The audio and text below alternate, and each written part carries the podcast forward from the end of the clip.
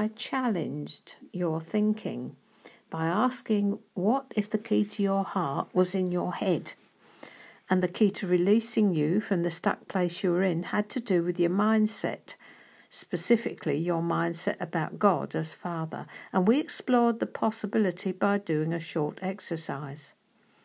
I left you to have a mindset replacement because you can only replace a mindset with a mindset.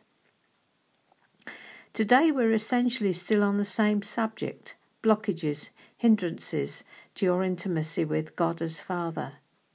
And I'm about to share with you one of the keys I discovered while I was in the healing ministry. And that is that your heart has the capacity to remember too. It isn't only your minds, your memories that keep a record of what's happened to you.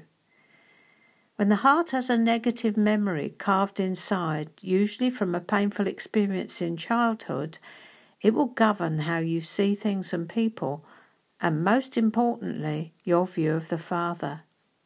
You'll see everything through a distorted lens. Proverbs 23 7 tells us that as a man thinks in his heart, that's how he'll be. And I sense we aren't done yet with those of you who find there is a wall between you and God when it comes to getting close to Him and experiencing His love for you. Today, I want to take a look inside of that heart of yours to see if there are thoughts about God in there that are not worthy of Him. Thoughts based on what's happened to you. Thoughts based on your perception of who He is, not on who He really is.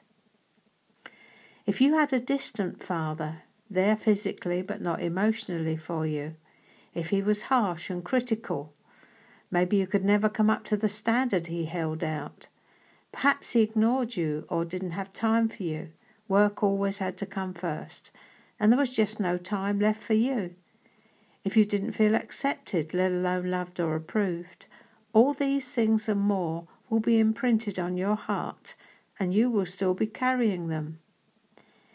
Beloved, your heart needs a spring clean. And to do this, you're going to have to slow down, find a place where you can be still, talk to Him, and listen to what He's got to say to you.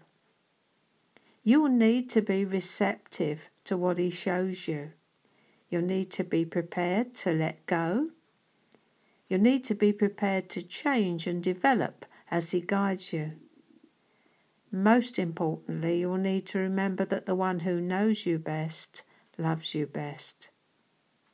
There's nothing to be afraid of, everything to gain, nothing to lose. But if you're still in that stuck place and you really desire to get out, take time out now to do business with him. He's longing for an intimate relationship with you whereas a much loved child you'll bounce up to him, jump on his lap, and whisper all your secrets into his ear. Just like that dad you never had. He's waiting, beloved, and he will continue to wait outside the door of your heart because the handle is on your side. Remember then that the chief end of man is to glorify God and enjoy Him forever. Off you go then, and remember to enjoy Him.